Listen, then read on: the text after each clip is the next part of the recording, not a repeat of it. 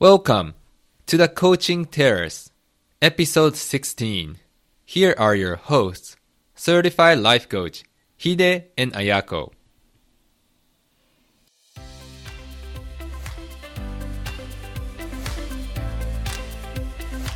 皆さんこんにちはライフコーチのヒデとアヤコが毎週月曜日にお送りするコーチングテラス人生の舵を取る旅に出たあなたの毎日は順風満帆の日もあれば嵐の日もあるでしょうそんなあなたにマインドの整え方や前向きに行動を起こすためのヒントをお届けいたします Here we go!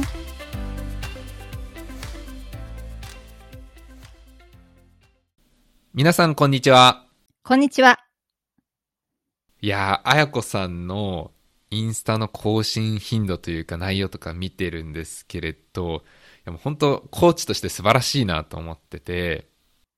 今結構自分、まあヨーロッパ行ったりしてるんで、なんかその投稿はできるんですけど、なんかなかなかこう、コーチングの告知の投稿ができなくて、でもあやこさんがパッパッパってやっちゃうじゃないですか。いろいろと。私も週1回ぐらいしか今のところ上げてなかったですが、が？が、そうなんで、私もこう、ね、こう皆さんに、はい。ポッドキャストのこととか自分がやってるコーチングのことを知ってもらうために動き出さなきゃなとこうポツポツと週1回ポッドキャスト配信いたしましたというのを上げてたんですけど 少しこう引き気味上げてますっていう感じで上げてたんですけどあのカナダ人のそのコーチング仲間とま毎週いろいろ話すんですねその時に、はい。ちょっとまたそのアメリカのビジネスココーチがやってるちょっとビジネスコースにちょっと入っちゃってさみたいなこと話したら「あやこはい。またそういうことばっかりやってんの?」って自分が表現する方に動かないとそろそろさみたいなでもインスタも、ね、動画とかそのリールとかやってどんどん自分が伝えたいこと話さないでどうすんの？みたいなことを言われてしまってその時はい言われた時は、図星すぎて何も言うことがなかったんですけどその時に、うん。でも私の性格上何をとこう起き上がりこぼしみたいなやつが起きおそういう現象が起きるんですね。必ずポンって倒された後にスッとグーってゆっくりの場合もあればスンと立ち上がって何をって感じでこうわかりましたよ。じゃあ動きますよっていうふうになっちゃって。早い。じゃあ言われてもう来週会う時までにはもうじゃああげますよみたいな感じになって自分の心の中でおー。早速今宣日戦布告を。今日早速じゃあやりましょうやりますよみたいにやったら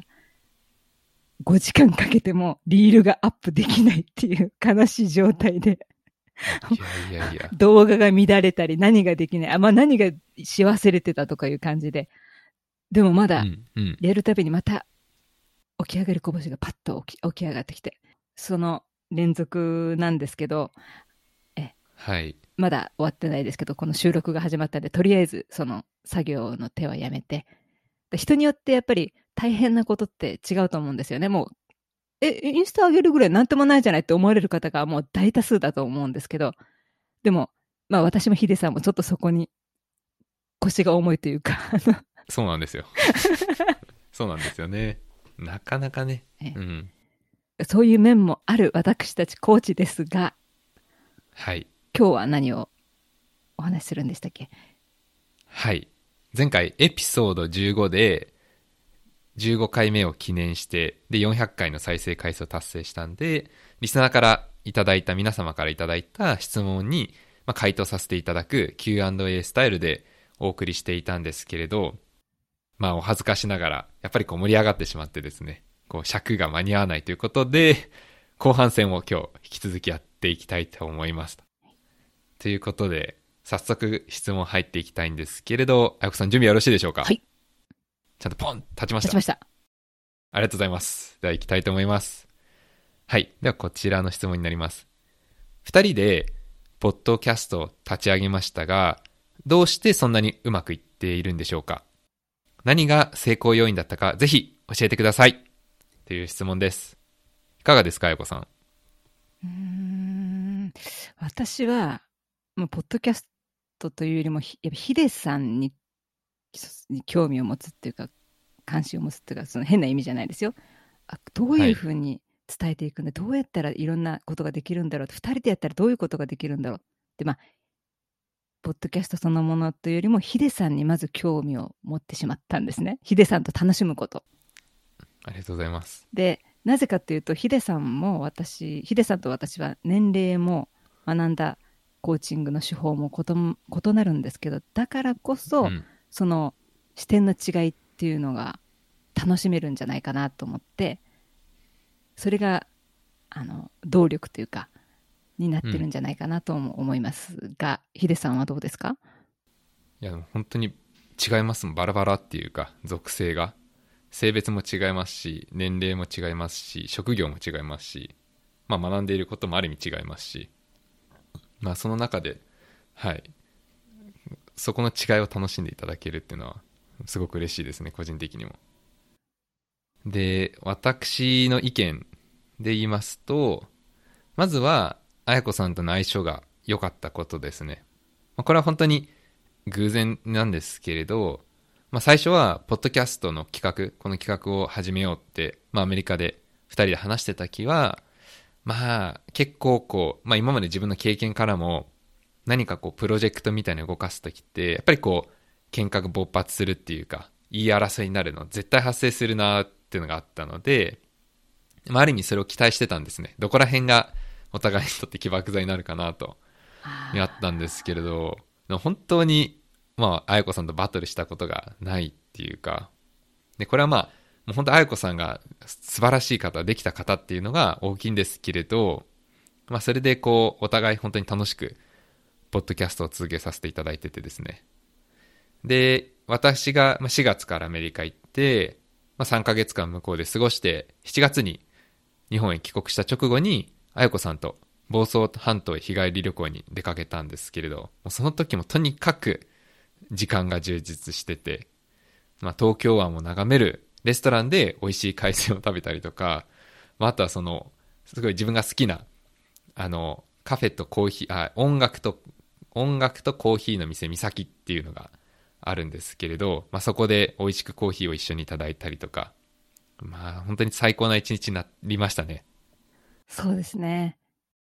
ちょっと話戻りますけど、ヒデさんがバトル、喧嘩勃発するかもと思ったとおっしゃったんですけど、あのはい私、あ昔付き合った人にも言われたことあるんですけど、私たちって喧嘩しないよねって言った時に、自分は喧嘩を吹きかけてたっていう言われたことがあって、もしかしたら私、そういう球投げられても気づかないタイプの人間なのかなとも思うんですけど、いやいやいや。さん投げました、私に。危険球は。投げてたんですかね、もしかしたら。結構危険球10球ぐらい投投げてます。いやいやいや、いやいやいや。いや、だからすごいやりやすく、やりやすいって言ったら、まあそのビジネスパートナーとしても、すごいやりやすいなって感じてて、で、多分、本当に、まあ今こうやって海外にいたりとか、なんか自分のことで結構制限が、制約があったりするんですけれど、それも本当に寛大な心で受け入れてくださって、そこはもう本当に頭上がらないですね。お互い様ですからね、お互いにやりたいことはやりましょうよって感じですよね。ありがとうございます。はい。そんな感じで、まあ、個人的には本当に相性がいいっていう感じてるのが一つ大きかったのと思ってます。で、二つ目が、さあの、前回のエピソード聞いていただいてもわかるし、今日のこの冒頭のイントロトーク聞いていただいてもわかるんですけど、もうあやこさんの馬力がすごいんですよね、本当に。もういきなりね、ポッドキャストをやろうと決まったのはいいものの、私自身はもう本当に何をしたらいいのかも全全くわからなくて、いや、自分でラジオやるって何それっていうふうに思ったんですね。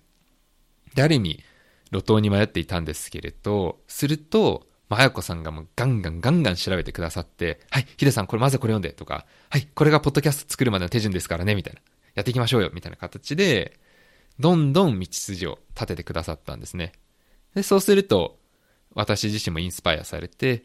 いや、これはできるかもしれないっていうふうに自信が湧いてきて、で、以前、あの、エピソード10、スマートに生きる、でもお話しさせていただいたんですけれど、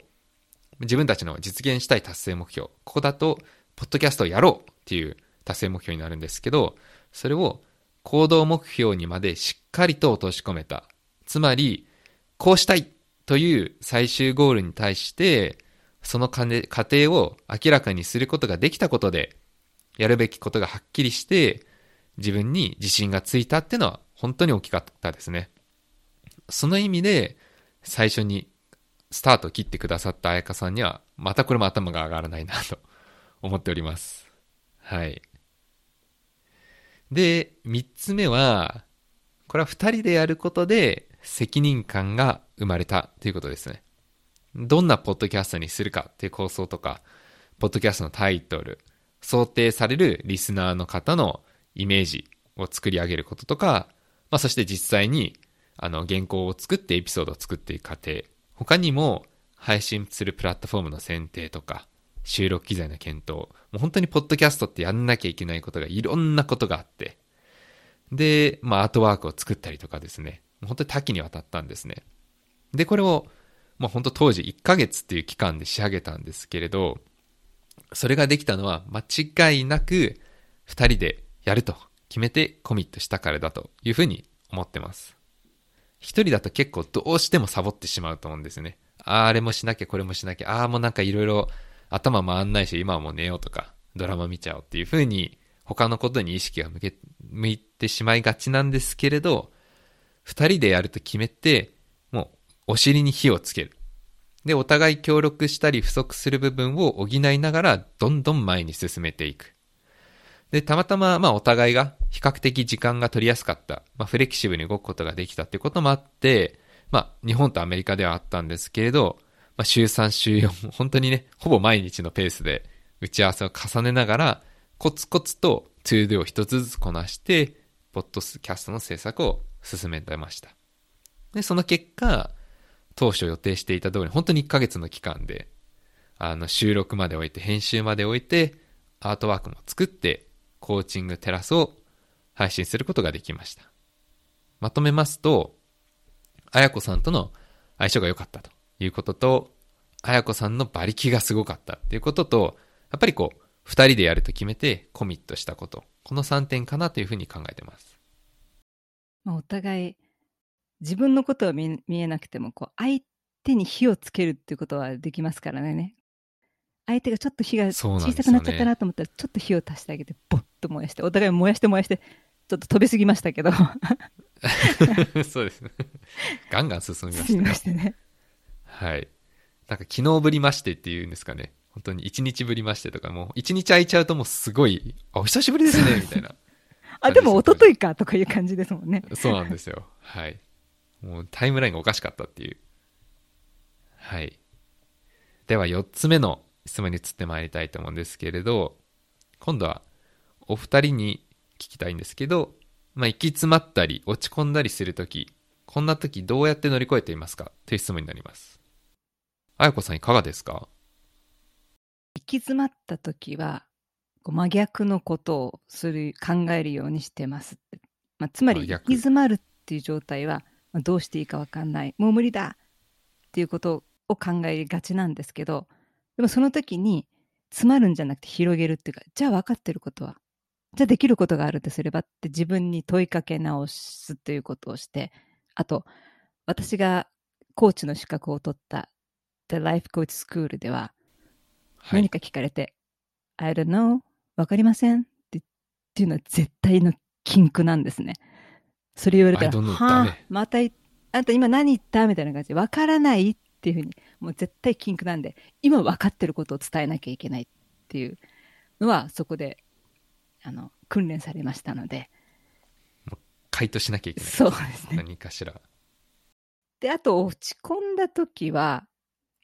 まあ、落ち込んでる時って自分を批判したり、ジャッジしたり、疑ったりすることばかりしてると思うので、もう本当に弱ってる時っていうのは、優しく自分に語りかけて、何の問題もないですよ、あやこさんとこう、自分に話しかけて、で、自分を奮い立たせたい時には、so what? だから何なの？と、葉っぱをかけるようにしてます。なんかこう、リトルあやこがすごいサポートしてるんだろうなっていう。いろんなリトルあやこ。カモンみたいな。で、ヒデさんはどうしてます？私はそうですね。まず体からアプローチしますね。こう行き詰まったり落ち込んだりしてる時って、やっぱりこう考えに支配されていたりとか、感情に支配されていることが往々にあって、その時って、あ、もうどうにかこの感情とか思考を振り払いたいって思っても、逆に付きまとってしまう、本当しつこい奴らだと思うんですよね。なので、こういう時って結構こう静まれってこう、思考とか感情に直接働きかけても逆にそのことについて余計に考えてしまうし、落ち着けと感情に訴えても逆にその余計感情が増幅してしまうような気がしていて。なので、私の場合はその別のアプローチを取る。まゆこさんの場合、うまくこう、ご自身に問いかけることっていう話をされてましたけど、私の場合はそれから体になりますね。で、具体的に的に何をやるかっていうと、まずは深呼吸。もう徹底的に深呼吸しますと。で、個人的には、いろいろ手放して10分間深呼吸を続けると、だいぶリラックスしてくるなという感覚がありますね。個人的なエピソードになってしまうんですけど、昨日も、あの、前回のエピソードで少し話したんですけど、今ヨーロッパのフランクフルトっていうところにいて、まあもう本当動きすぎてっていうところと、まあその昨日アウシュビッツ強制収容所っていう、まあ皆さんも歴史でご存知だと思うんですけれど、まあその施設に行ったことで結構こう気分がドーンって落ち込んで、でなんか街中すごいうるさいし、もう全然頭が冴えて寝れないっていう状況で、すごい悶々としてたんですけれど、まあそんな時は、あの、ベッドの上で、まあリラックスして、もう5分ぐらい深呼吸してたら、ようやく眠りにつくことができて、なので自分自身をリラックスさせるために体にアプローチしてますね。まあ、あとは、個人的にいいのは、体を楽しませてあげるという意味で散歩。で、特に自然が多い場所を歩けると、おそらく自然と歩幅も呼吸もゆったりとなって落ち着いてくると思います。でも真逆に、思いっきり体を動かすのもありかなと思ってて、まあ、感情や思考に取られる時間を減らすってことですね。で、個人的には、もうアメリカで体験したんですけど、そのブートキャンプとかですね。すごいおすすめで、まあどんどんどんどんこう、ハードなエクササイズを次から次へとリクエストしてくるんですけれど、もうそうされると、いやもう無理だよと思っても、You can do it! Let's go! っていう風にこう、葉っぱかけてくるんですけど、そのリトルアヤコみたいな感じで。